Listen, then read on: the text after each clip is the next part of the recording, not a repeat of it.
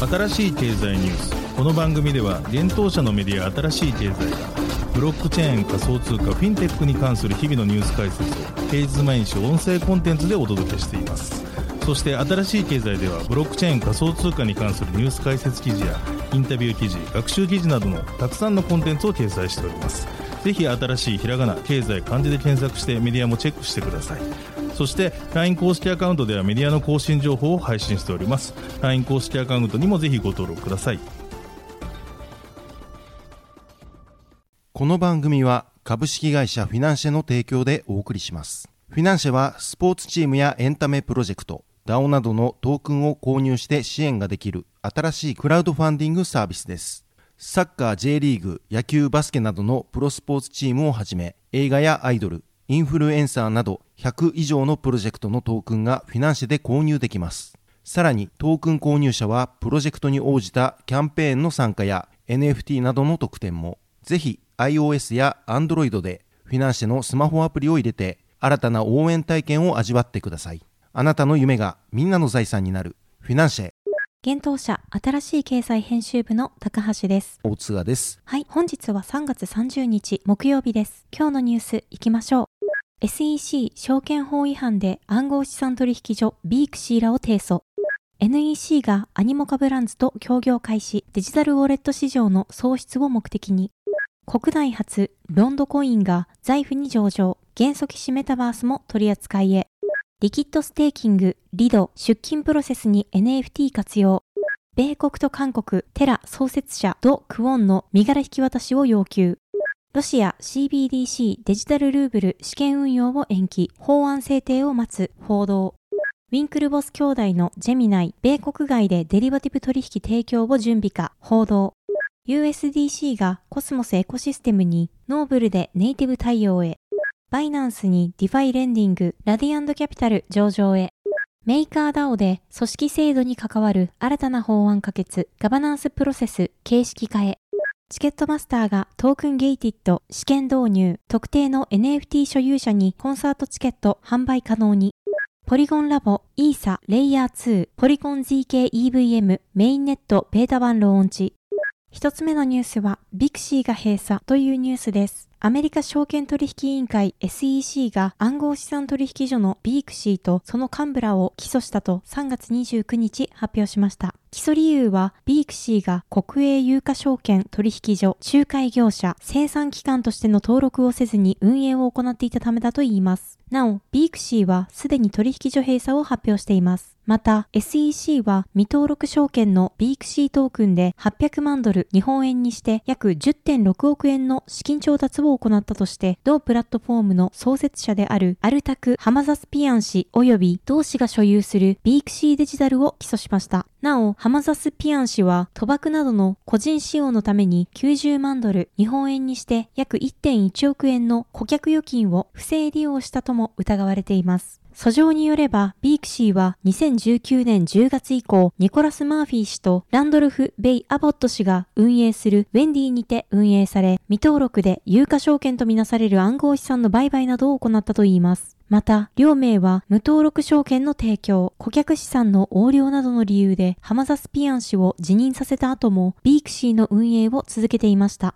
これにより、ウェンディも証券法に違反したと指摘されています。この他にも SEC はウェンディとビークシートークンのマーケットメイキングを行う契約を結んだとして、ブライアン・ピーターソン氏及び同氏保有会社のブレイブロックエンティティを証券法違反で指摘しました。これを受け、ウェンディ社、マーフィー氏、アボット氏、ピーターソン氏、ブレイブロックエンティティ社は、訴状の申し立てを認めも否定もせず、今後の違反を禁止する永久差し止め命令及び民事罰の支払いに同意。具体的には、ウェンディ社、アボット氏、マーフィー氏は合計で79,200ドル、日本円で約1050万円の民事罰。ピーターソン氏は6,600ドル、日本円で約87万円の民事罰。ブレイブロックエンティティ社は8万ドル、日本円で約1061万円の罰金の支払いに同意しました。さらに、ウェンディ社は1万779ドル、日本円で約142万円の和解金と予審利息を支払うことに同意。ブレイブロックエンティティ社は5万2000ドル、日本円で約689万円の和解金と予審利息を支払うことに同意しました。なお、ブレイブロックエンティティ社の支払いは、ピーターソン氏と連帯で行われる予定です。SEC の執行部ディレクターのグルビル・ S・ グレワル氏は、投資家保護のため、取引所、ブローカー、清算機関には別々の登録要件があり、それぞれが本質的に他をチェックする役割を担うとし、暗号仲介業者がこれらの機能を一つにまとめた場合、投資家は深刻な危機にさらされると述べています。ビークシーは声明にて2年以上 SEC と協力しデータの提供などを行ってきたと述べ、事業停止の理由は規制環境があまりにも不透明であることだと伝えています。ビークシーは2023年3月28日に最終的な照合を完了させ、全ユーザーに対し出勤を再開し、スムーズな出勤を行うことに引き続き取り組んでいくと伝えています。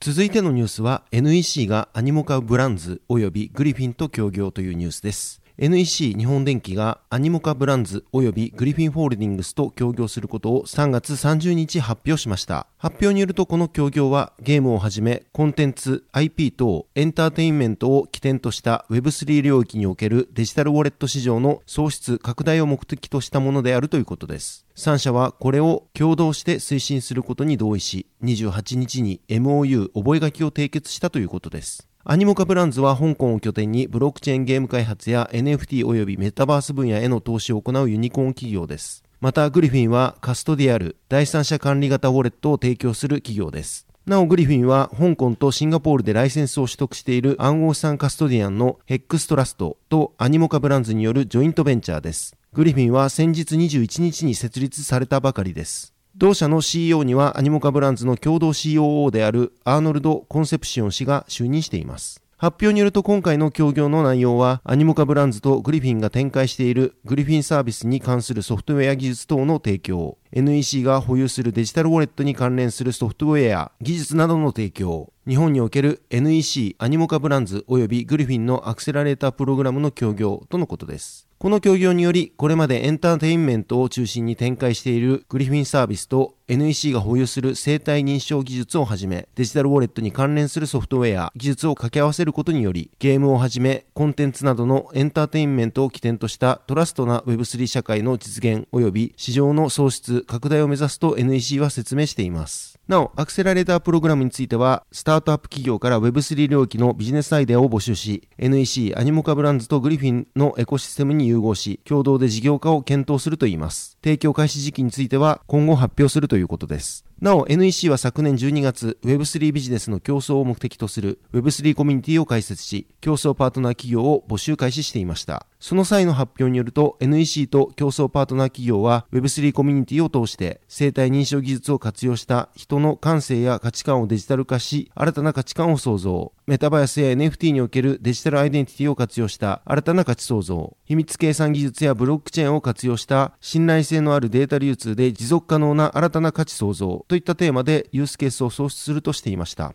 続いてのニュースは、元素騎士メタバースとロンドコインが財布に上場というニュースです。国内暗号資産取引所財布が暗号資産元素騎士メタバース MV とロンドコインロンドの取扱い予定を3月28日に発表しました。発表によるとサービス提供開始時期は4月中を予定しているといいます。なお両銘柄ともに対応チェーンはポリゴンということです。それ以外の詳細なスケジュールや対応サービスについては改めてアナウンスされるようです。なお、ロンドコインが予定通り財布に上場すれば国内取引所において初の事例となります。また、元素騎士メタバースも財布が国内唯一の取り扱いを行うことになります。なお、同銘柄は昨年6月にクラーケンジャパンに国内初上場していました。しかし、同取引所は昨年12月に暗号資産交換業を廃止したため、現在国内で元素騎士メタバースを取り扱う取引所はない状況でした。財布では元素騎士メタバースとロンドコイン上場により、全19銘柄を取り扱う予定となります。元素騎士メタバースは、ブロックチェーンゲーム元素騎士オンラインメタワールドがメタバースを構成するために使用されるユーティリティトークンです。ガバナンストークンとしても用いられます。また、ロンドコインは同ゲーム内での基軸通貨として利用されているトークンで、アイテムや装備の購入、キャラクターの HP、MP 回復などに使われます。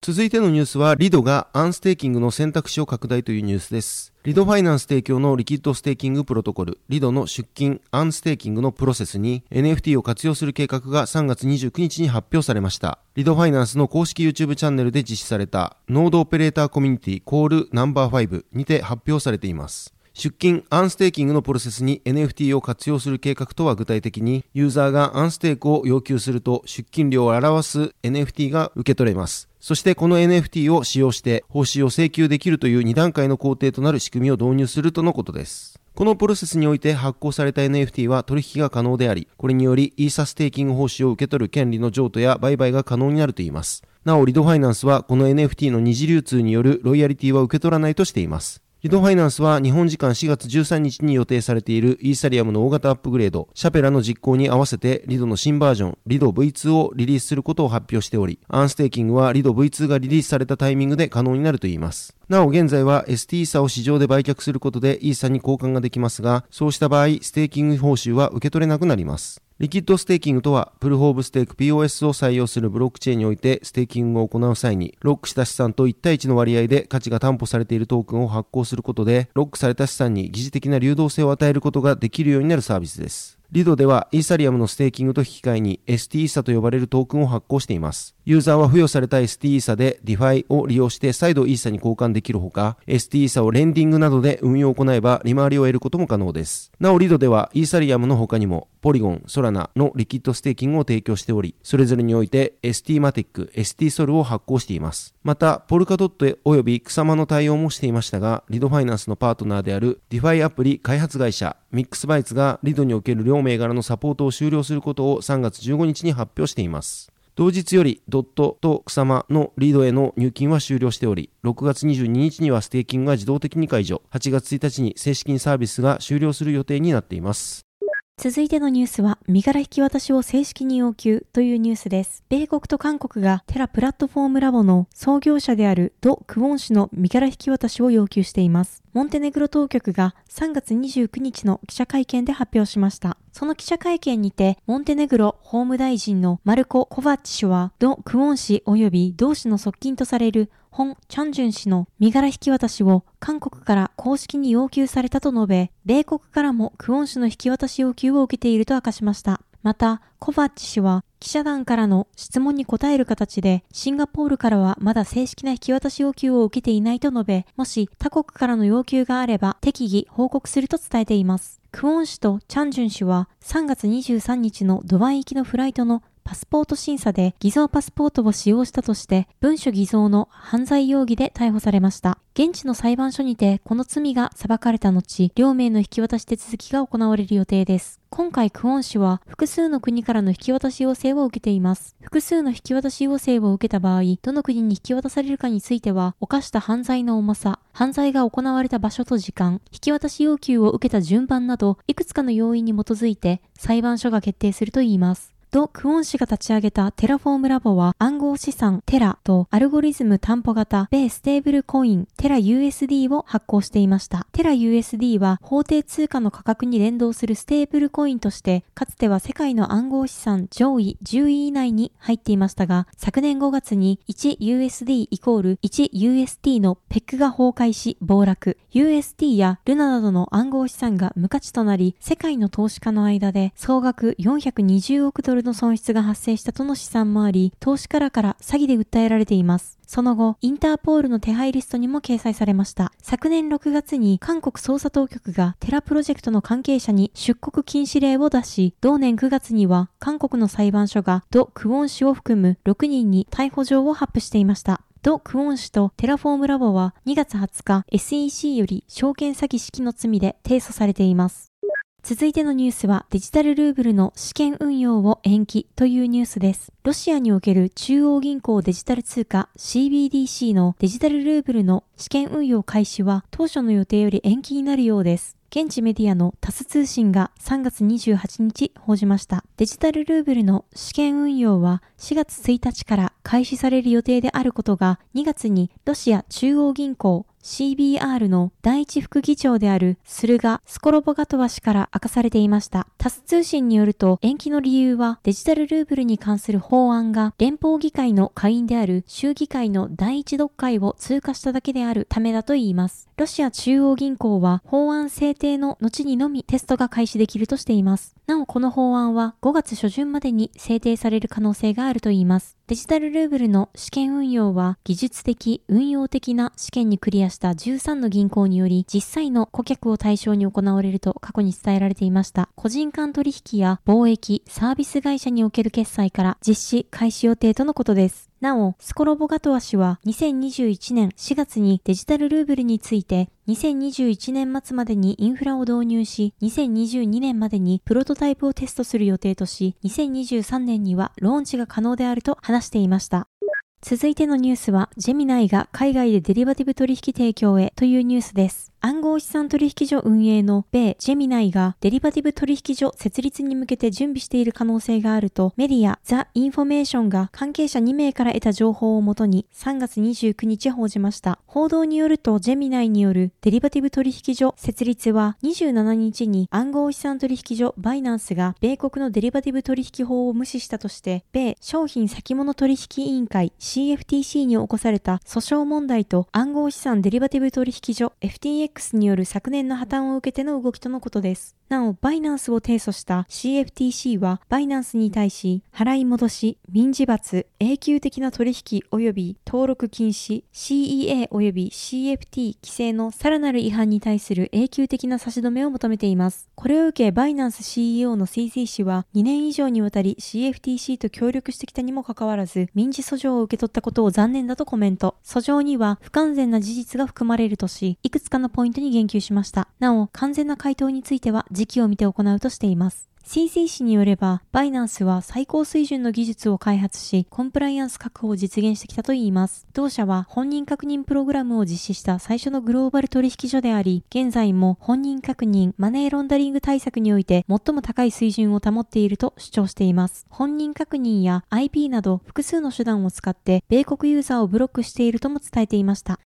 続いてのニュースは USDC がコスモスにネイティブ対応へというニュースです。アメリカサークル社発行の米ドルステーブルコイン USD コイン USDC がトークン発行プロトコルのノーブルを介してコスモスネットワークのエコシステムにネイティブ対応することが3月28日に発表されました。なお具体的な対応開始日については今回の発表では明言されていません。USDC は米ドルと1対1の比率で価値をペック維持しているステーブルコインです。ステーブルコインの中では第2位の時価総額となっています。なお、第1位はテザー社の USDT です。サークルは昨年9月 USDC に対応する新たなブロックチェーンとしてイーサリアムの L2 ソリューションであるアービトラム1及びオプティミズムのほかニアプロトコル、ポルカドット、コスモスの5つのチェーンに対応することを発表していました。なお、コスモスについては2023年初頭に対応するとしていました。コスモスは複数のブロックチェーンを接続、相互運用することを実現しており、コスモスハブと呼ばれるブロックチェーンがその中心的な役割を担っています。コスモスハブに接続する各ブロックチェーンは IBC、インターブロックチェーンコミュニケーションプロトコルを介して接続されているため、エコシステム全体のネットワーク間で資産が移動できるようになっています。今回、コスモスエコシステムに対応した USDC を発行するノーブルも、コスモスハブに接続されたブロックチェーンプロジェクトです。ノーブルはコスモスエコシステムにおけるトークンのネイティブ発行について、セキュリティ、流動性、コンプライアンス、標準化、中立性などに対応しているといいます。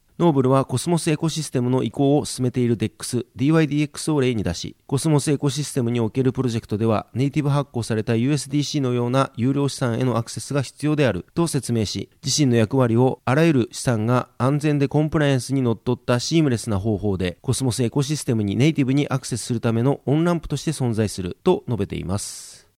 続いてのニュースは、バイナンスにラディアントキャピタル上場へというニュースです。大手暗号資産取引所のバイナンスが暗号資産ラディアントキャピタルの取り扱い予定を3月30日発表しました。なお、ラディアントキャピタルの取り扱いは他のトークンよりも高いボラティリティと高いリスクをもたらす可能性が高いトークンの取引が提供されているイノベーションゾーンでの対応となります。ラディアントキャピタルの取り扱いは日本時間3月30日16時30分よりラディアントキャピタルビットコイン、ラディアントキャピタル USDT、ラディアントキャピタル TUSD の取引ペアによって取引開始するとのことです。出金は3月31日16時30分より開始し、入金についてはすでに対応済みとのことです。また、バイナンスはラディアンドキャピタル取扱い開始同時刻から48時間以内にラディアンドキャピタルを分離マージン及びその借入可能資産として追加すると発表しており、ラディアントキャピタル USDT でサポートが開始されるとのことです。ラディアントキャピタルはレンディングサービスを提供する DeFi プラットフォームです。分散型オムニチェーンマーケットとしての運営を目指しており、現在はアービトラムと BNB チェーンのネットワークに対応しています。さらなるブロックチェーンの相互運用には、クロスチェーン通信プロトコルのレイヤー0が利用されています。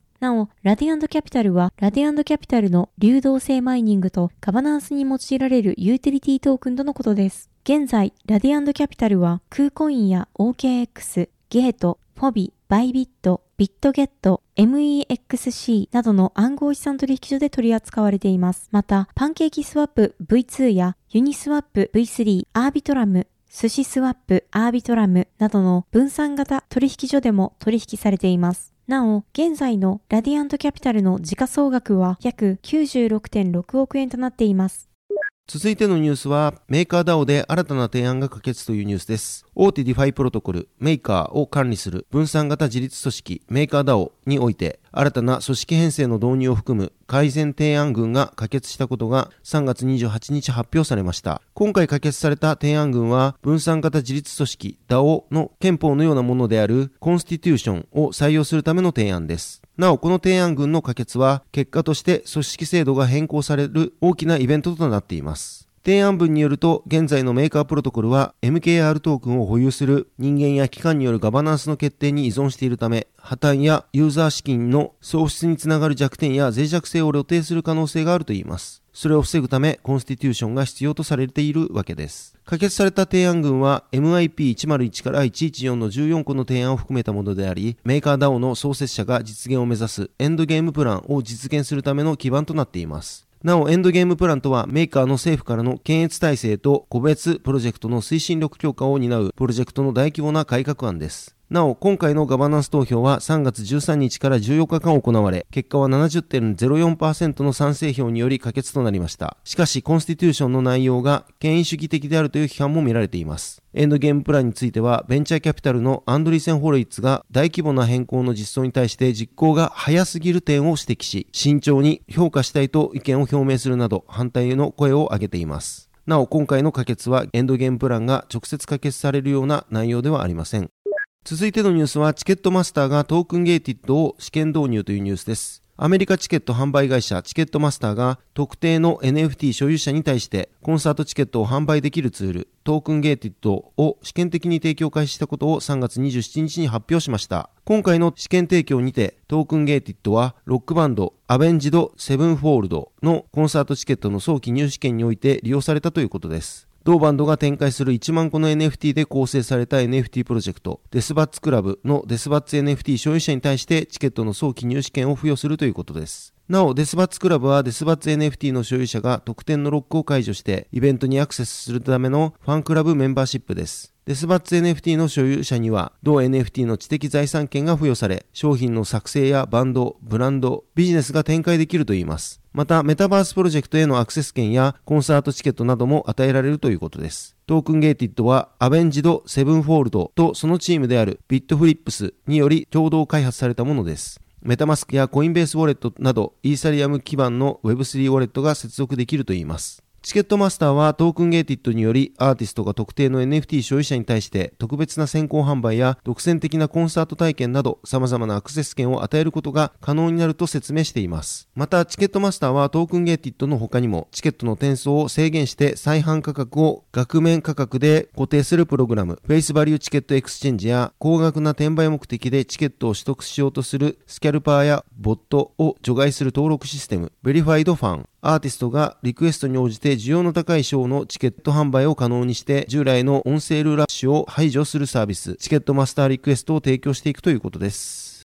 続いてのニュースは、ポリゴンラボがイーサ L2 ポリゴン ZKEVM メインネットベータ版をローンチというニュースです。ポリゴンラボがポリゴン ZKEVM のメインネットベータ版をローンチしたことを3月27日発表しました。ポリゴン ZK-EVM はポリゴンラボが開発するイーサリアムの L2 スケーリングソリューションです。2月14日に事前予告されていた日程に予定通りメインネットベータ版がローンチされました。また今回アップデートされた情報として、ポリゴン ZK-EVM が完全なオープンソースとなったことが発表されています。ポリゴンラボによると、ポリゴン ZK-EVM メインネットベータ版の最初のトランザクションは、イーサリアムの共同設立者であるビタリク・ブテリン氏が実行したということです。なお、ブテリン氏はこのトランザクションハッシュの入力データにおいて、人間には数百万の制約、人類には無制約のスケーラビリティと英文にてメッセージを残しています。なお、ポリゴン ZKVM は、ゼロ知識証明 ZKP の活用により、複数のトランザクションを一つのトランザクションとしてまとめて処理し、送ることでイーサリアムのスケーラビリティ問題を解決しているといいます。また EVM との互換性も確保されているため、開発者とユーザーはイーサリアム上で使用しているのと同じコード、ツール、アプリなどがポリゴン ZK-EVM 上で使用できるということです。はい、本日のニュースは以上となります。そして最後にお知らせです。コインチェックと新しい経済のコラボツイッタースペースが3月31日22時より開催されます。コインチェックが展開するメタバース ×NFT のコミュニティ拠点、オアシス。そんなオアシスのプロジェクトで NFT、オアシスコミュニティパス NFT、OCP 発行が予定されています。この OCP 発売が待たれる中、今回の Twitter スペースを開催することになりました。スピーカーとしてコインチェックのアモーケンスケ氏、塚田隆也氏、そしてオアシスコミュニティの中西大輝氏が登壇、新しい経済の志田祐介がモデレーターを務めます。このスペースでは、オアシスとはどんなプロジェクトか、そして現在のコミュニティ内での取り組み、オアシスコミュニティパス NFT について、今後のプロジェクトの予定などについて、などを参加スピーカーで語り合う予定となっています。記事にイベントの概要など詳細を載せておりますので、ぜひ新しい経済のサイトからこの記事をご参照ください。はい、このように私たち新しい経済編集部では、ブロックチェーン暗号資産に関するニュースを平日毎日ラジオで配信をしております。本日ご紹介したニュースはすべてサイトの方に上がっております。ぜひサイトの方も見に来てください。新しいひらがな、経済、漢字で検索して見に来ていただければと思います。それでは本日はありがとうございました。ありがとうございました。